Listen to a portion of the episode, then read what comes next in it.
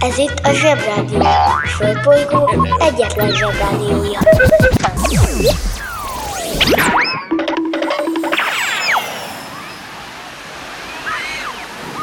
Kedves zsebik, nekünk is szükségünk van egy kis pihenésre, az okos telefont pedig fel kellett dugni a töltőre. Úgyhogy egy kis időre elmegyünk mi is szabadságra. De nem sokára jövünk vissza, és veletek leszünk újra minden reggel. Addig is hallgassátok a Zsebrádió legjobb pillanatait. Sziasztok!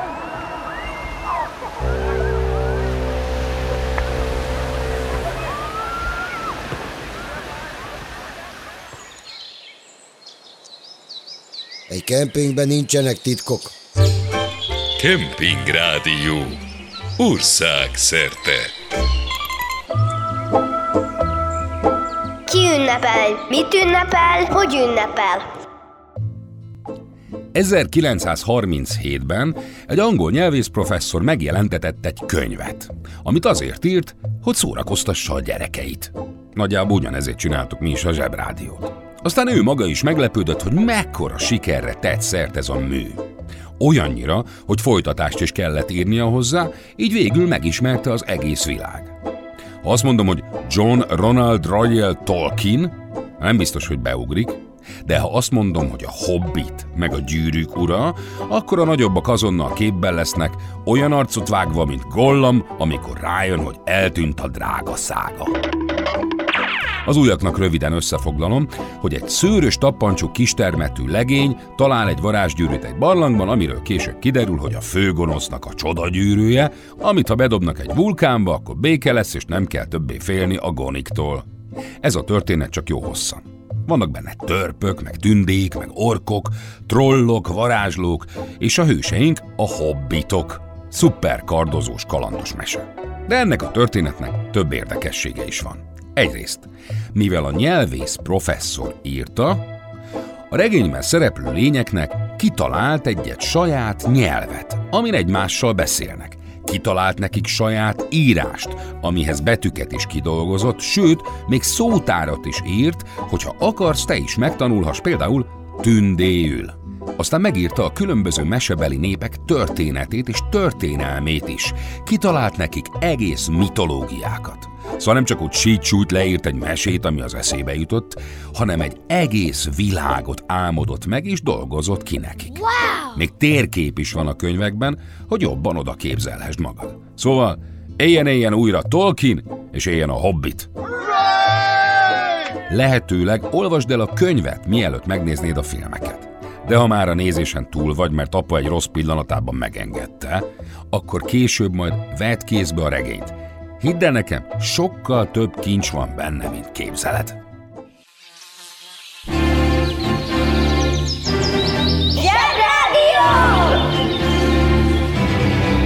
És most mindenki vegye elő a világkutató munkafüzetet, és nyissa ki a 76. oldalon. Kiki csoda, micsoda, mit csinál és miért?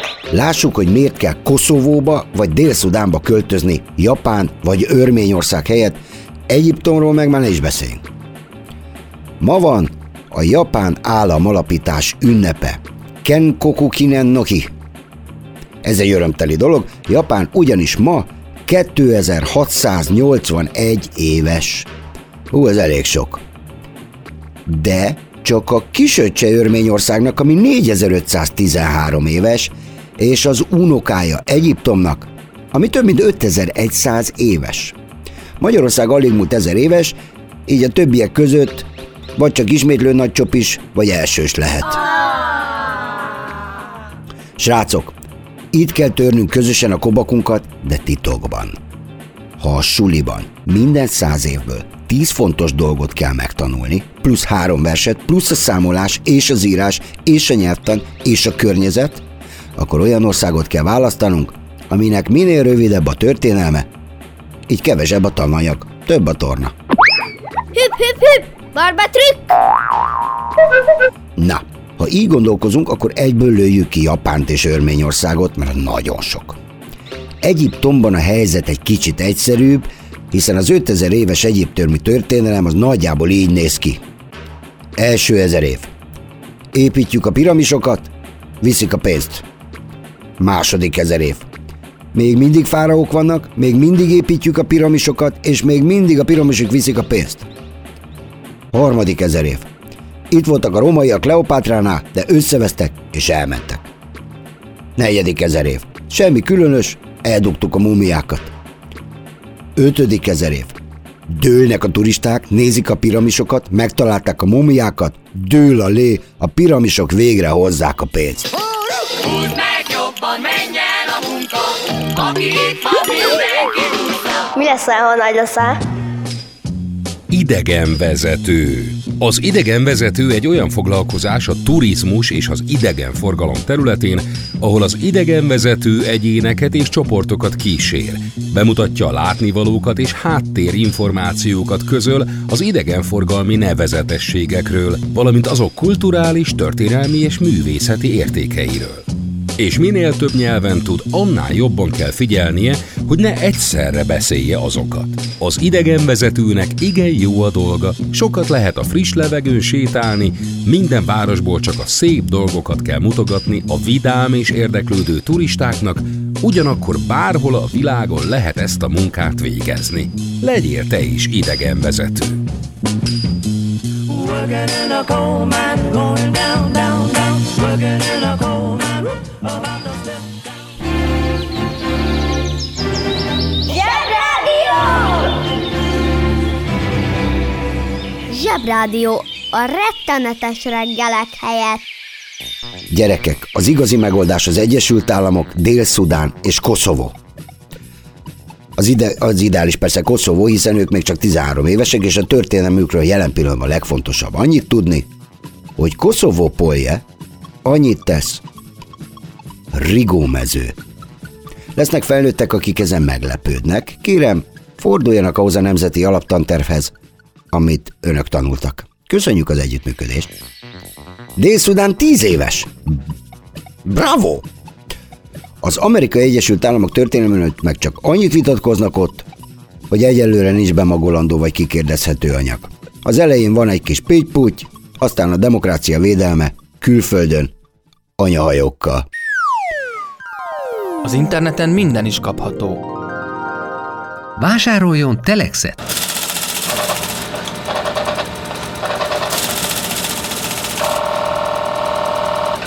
A Telex nagyszerű szórakozás, akár baráti összejöveteleken is. A műsorszám Telex. megjelenítést tartalmazott.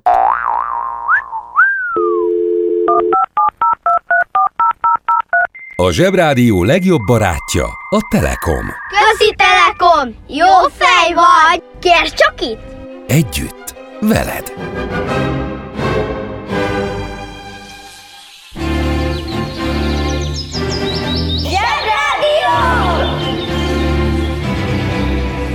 A legjobb weboldal a zseboldal. zseboldal.hu A múltkor már elméláztam azon, hogy lényegében minden, amit minket körülvesz, vagy amit használunk, az lényegében egy találmány, csak annyira megszoktuk már a használatát, hogy természetesnek tekintjük a meglétét. De a találmányoknál néha érdekesebb a találmány létrejötte, ami valami egészen másra hívja fel a figyelmünket. Az első izgalmas találmányunk a napelem. Már hallom is, fő, ez aztán marha izgalmas. A napelem önmagában tényleg nem izgalmas, egy fekete lap és áramot termel, ha mondjuk süt a nap. Az a tény viszont már sokkal izgalmasabb, hogy az első működő napelemet 1884-ben alkotta meg egy Charles Fritz nevű tudós. Wow! És akkor most gondolkodjunk egy picit. Ha tíz évvel korábban már létezett villanymotor, ha létezett napelem, ha volt már vezetékes áram, akkor hogy a viharba van az, hogy nem az elektromos meghajtású járművek terjedtek el? Mikor az első autót Carl Benz csak két évvel később, 1886-ban indítja be? Oké, okay, tudom, kezdetleges technológia volt még akkor az elektromos meghajtás. Mondjuk, ha ránéztek Carl Benz autójára, ami egy fakerekű izé leginkább, akkor kiforrottnak azt sem lehet nevezni. Szóval, Simán fejleszthettük volna az elektromos meghajtást, és akkor nem kéne április 22-én földnapját tartani. Jó reggelt kívánok!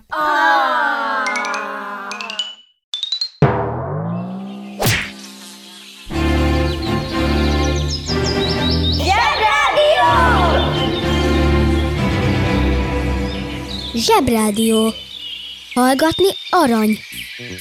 Most, hogy itt van a szünidő, nagy része előttünk, néha nem baj, ha eszetekbe jut mindez, hogy a világunk mennyire izgalmas, és mennyi kérdés van még előttünk, és hogy milyen tök jó kísérleteket lehet elvégezni, például egy matracon a Balatonon. Itt is lettek tudósok, és pont annyira eszközökkel tudtok kísérletezni, mint ezer évekkel ezelőtt a tudósok. Ha elkezdődik a zsebében a házi feladatosztás, én felmondok. Nem akarok túl sokáig kalandozni, ezért rátérek a lényegre, nem lesz hosszú, ugyanis érthetetlen. 1905. Június 30-án ismertette Albert Einstein fizikus, a tudomány mai állása szerint megdönthetetlen és a legokosabbnak tartott úgynevezett speciális relativitás elméletét. Ezzel kapcsolatban, srácok, két fantasztikusan jó hírem is van. Egy. Nem kellett ő megírni, ugyanis felnőtt korotokba se fogjátok érteni azt, amit most se értetek, és én se. Nyugi, a felnőttek se érték, de ki tudják mondani a nevét? Kettes számú jó hír. Az Einstein féle speciális relativitás elmélet annyira matek, meg fizika, meg tudós, hogy az egyetlen dolog, amit le- meg lehet belőle érteni az az, hogy egy autó lámpájából kijövő fény sebessége ugyanannyi, függetlenül attól, hogy az autó megy vagy áll. Valakinek ez fontos volt, most már tudja. Fontos tudnivaló.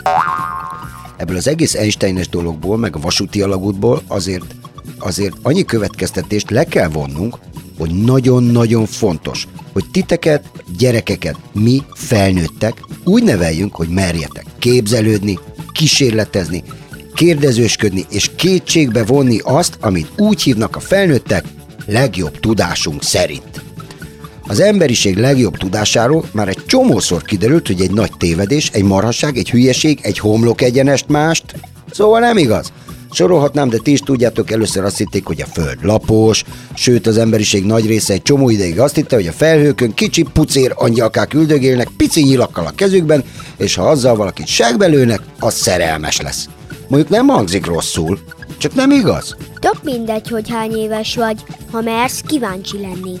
Ha valaki gyanúsnak érzi a környezetét vagy az iskoláját, nyugodtan, tiszta tekintettel kérje meg a tanárait, meg a szüleit, hogy légy szíves, neveljetek úgy, hogy merjek kutatni, merjem kutatni az ismeretlent, és ne kelljen mindenképpen ragaszkodnom ahhoz a tudáshoz, amit jelenleg ismerünk, mert ha így neveltek, az megakadályozna abban, hogy felfedezzem ezek valamit, vagy rájöjjek valamire, vagy valami újabb, modernebb és hasznosabb tudást adjak az emberiségnek. Szóval fontos, hogy hagyjatok kibontakozni. Ez persze nem azt jelenti, hogy holnap Kovács Dani második B-osztályos tanuló ismertesse speciális írás, olvasás és számtan elméletét, miszerint ezek feleslegesek és értelmetlenek, és helyettük a YouTube bámolást javasolná igazi tudásnak, mert ez nem segíteni az emberiséget. A dolgok szabályait ugyanis először meg kell tanulni, aztán meg kell érteni, és sajnos csak ezután szabad megszegni. Kísérletezni persze lehet, sőt kell, de ez néha veszélyes. Rögtön mondok is egy példát, ami a mai naphoz kapcsolódik. 1853-ban, június 30-án 10 évi várfogságra ítéltek egy Teleki Blanka nevű hölgyet. Nagy figyi, magyar szellemű leánynevelés vágyával. Ez a hölgy nem tett mást, mint magyar nyelvre, magyar írásra és magyar szokásokra oktatott leányokat. De ez nem tetszett az akkori hatalmasságoknak, és ezért tíz év várfogságra ítélték. Egy olyan kis toronyban, tudod, amiben nem lehet bemászni, meg nincs WC. Kis színes, hogy ennek a hölgynek a nénikéje volt az a Brunswick Teréz, aki az első óvodát alapította Magyarországon. Lehet, hogyha ez a Teleki Blanka hölgy tanította volna Savanyú Jóskát, akkor a Savanyú Jóska nem betyár lett volna, hanem fizikus. Vagy ha fizikus nem is, legalább tudott volna madarat hímezni olyan keretbe, vagy házi áldást.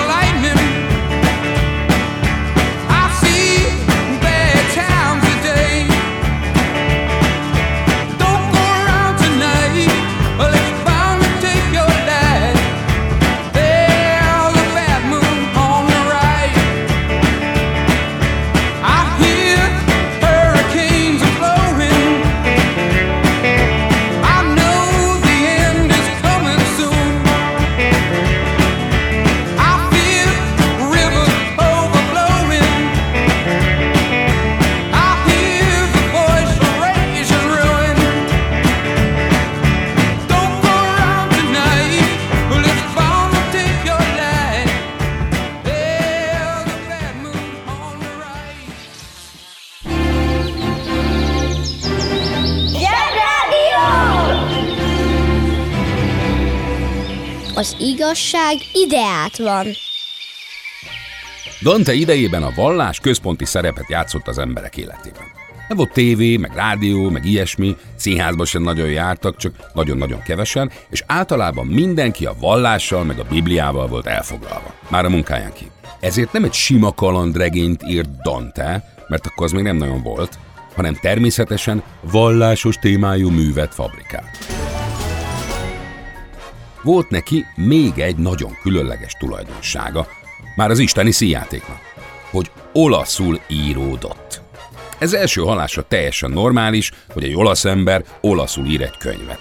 De abban az időben mindenki, de mondjuk mindenki, aki bármit is papírra vetett, latinul csinálta. Mégpedig azért csinálta latinul, mert a vallás, az egyház nyelve az a latin volt. A templomokban latinul imádkoztak, a könyvek latinul íródtak, ami azt jelentette, hogy az átlagemberek az egészből nem értettek egy kukkot sem. Csak annyit, hogy lorem ipsum abeles cubeles. Viccelődünk, apuka, viccelődünk? Csak a nagyon-nagyon tanult emberek tudtak latinul. Meg a papok. De akkoriban a nagyon tanult emberek általában a papok voltak. Tehát Dante forradalmi tettet vitt véghez. Egy olyan könyvet írt, amit bárki elolvashatott, és nem kellett hozzá latinul tudnia. Na, na ez az első jó hír, amit hallottam. De aki olvasni tudott, azok általában a papok voltak. Meg esetleg az uralkodók. Ők meg tudtak latinul. Ah, mindegy. A banja, maharadja, halandja? Fura felnőttek, még furább mondásai. A tudás hatalom. Sir Francis Bacon, angol politikus, miután visszavonult, egész életét a tudománynak szentelte. Elképzelései között szerepelt, hogy a tudomány által megismert természet legyőzhető, és hogy hogy lehet élni egy olyan államban, amelyet tudósok irányítanak a benne élő polgárok javára. Ugyanakkor e brilliáns tudós maga nem tudta az ismereteket előítéletektől mentesen értékelni. Például elutasította a napközpontú világképet. Hm, Mégis tőle ered a mondás, a tudás hatalom. Sőt, sokáig úgy vélték, hogy ő írta Shakespeare drámáit. Bacon a tudomány oltárán áldozta életét, Tilvíz idején azt vizsgálta, hogy a hóval kitömött tyúk húsa tovább eláll-e. A kísérlet ugyan sikerült, de ő sajnos tüdőgyulladást kapott és meghalt. Ám a mondása örökké fennmaradt. Ha hallottál olyan fura mondást, amiről nem tudod, mit jelent, küld el nekünk, és mi elmondjuk neked.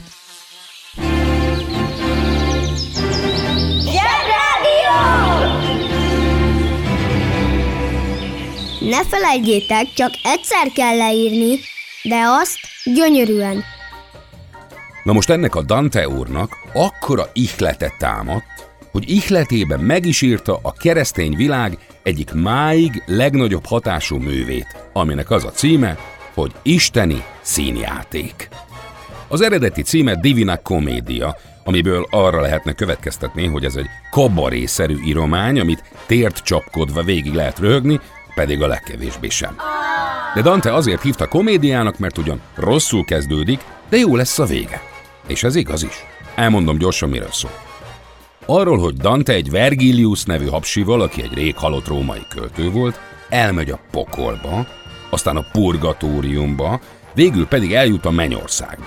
És ott újra találkozik a szerelmével, Beatrice-vel, és végre jó lesz nekik együtt. Wow! Szóval olyan, mint egy jó kis utazós történet, egy ilyen középkori road movie.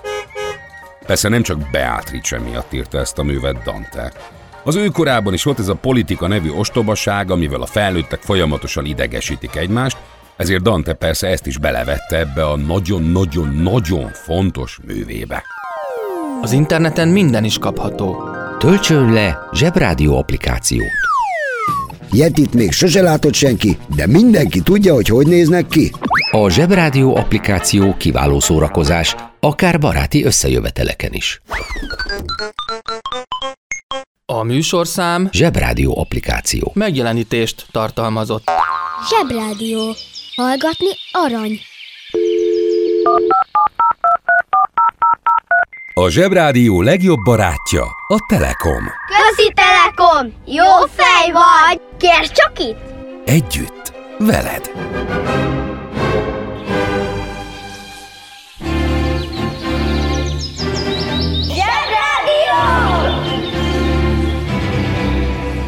Mert mindig az a játszótér, ahol éppen vagyunk. Itt van mindjárt a szeptember 16-án született Albert William, akiről garantáltan nem hallott senki, de azért akartam megemlékezni róla, mert nagyon híres ichtiológus és lichenológus volt. Most egy kicsi drámai csend következik.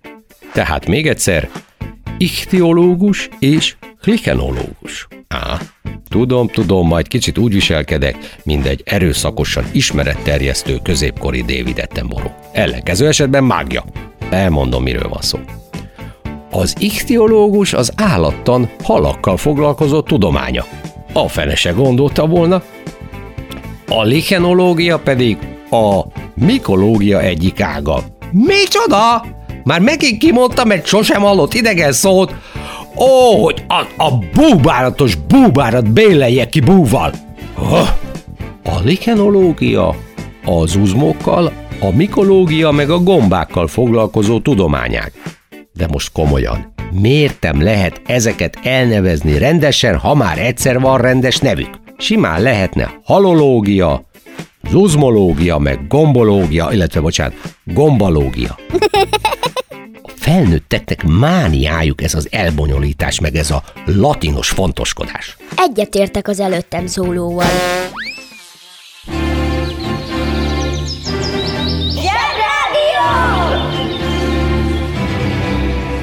Megfésüli a hajam, puszit ad nekem, ő az én mindenem. 1006. május 4-én született Abu Ismail Abdullah al-Heravi al-Ansari, vagy Abdullah Ansari Herat, Piri Herat, Szás Herat néven is ismert muszlim szufi, aki a 11. században élt Herátban, a mai Afganisztánban. Abdullah Abu al-Hassan al-Kwarani tanítványa volt. A 11. századi Korásan egyik kiemelkedő alakja. Ansari a Korán közvetítője, hagyományőrző, polemista és spirituális mester volt, aki arab és perzsa nyelvű szónok és költő volt. Mint az közismert. Főzik-e só? Ott főzek ma magamnak, ott főzek ma magamnak. Háromféle kaja van. Leves, második, finomság. A fura nevűeket meg el is magyarázzuk nektek. Mi lesz ma a kaja? Omlett, Omlett. Ez egy második, de leginkább reggelire szokták enni. Valójában egy tojás rántotta múlt időben. Ja, akkor nem kérek.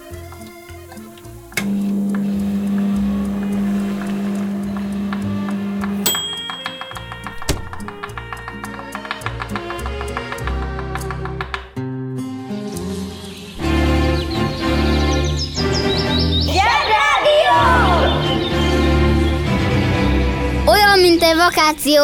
Neked szól a zsebrádió. Volt egy Mehemet, sosem látott tehenet. 2020-ban, március 17-én kezdte el Csád kifizetni Angolának rettenetes 100 millió dolláros tartozását, de ez nem pénzzel tették, hanem tehenekkel. A két afrikai ország között megtette az első utat az első részlet, azaz ezer tehén. Összesen 75 ezer tehenet fognak hajón utaztatni 10 év alatt. Így fizetnek. Ami azt jelenti, hogy 7500-at évente. Na, számoljunk. Ha hetente küldjük a teheneket, akkor az azt jelenti, hogy 144,2 tehénnek kell megérkezni. Ha naponta küldjük a teheneket, akkor az 20 és fél. Szerintem küldjük naponta, mert egyszerű félbevágni egy tehenet, mint levágni belőle 0,2 tizedet. Meg szerintem egy fél tehenet rá lehet rakni keresztbe másik kettőre, és akkor nem kell zacskó. Hm. Na, az ember ahol tud segít, nem?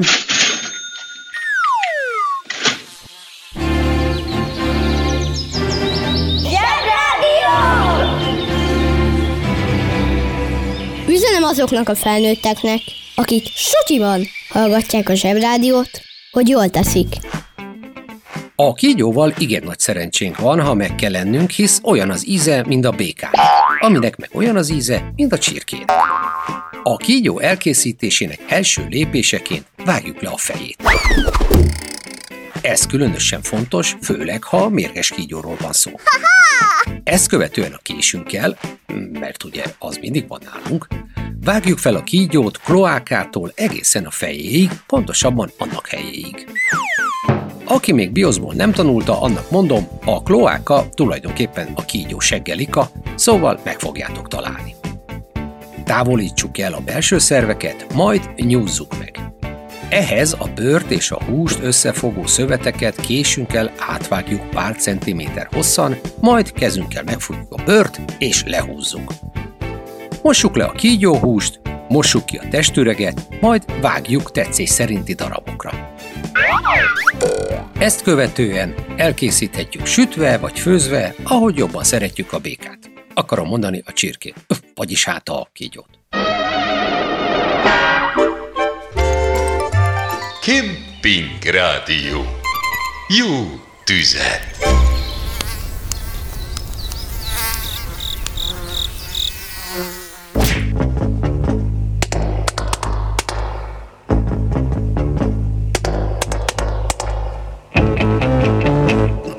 Was his trade, a seller of lies, a heart so cold, he seemed to hypnotize.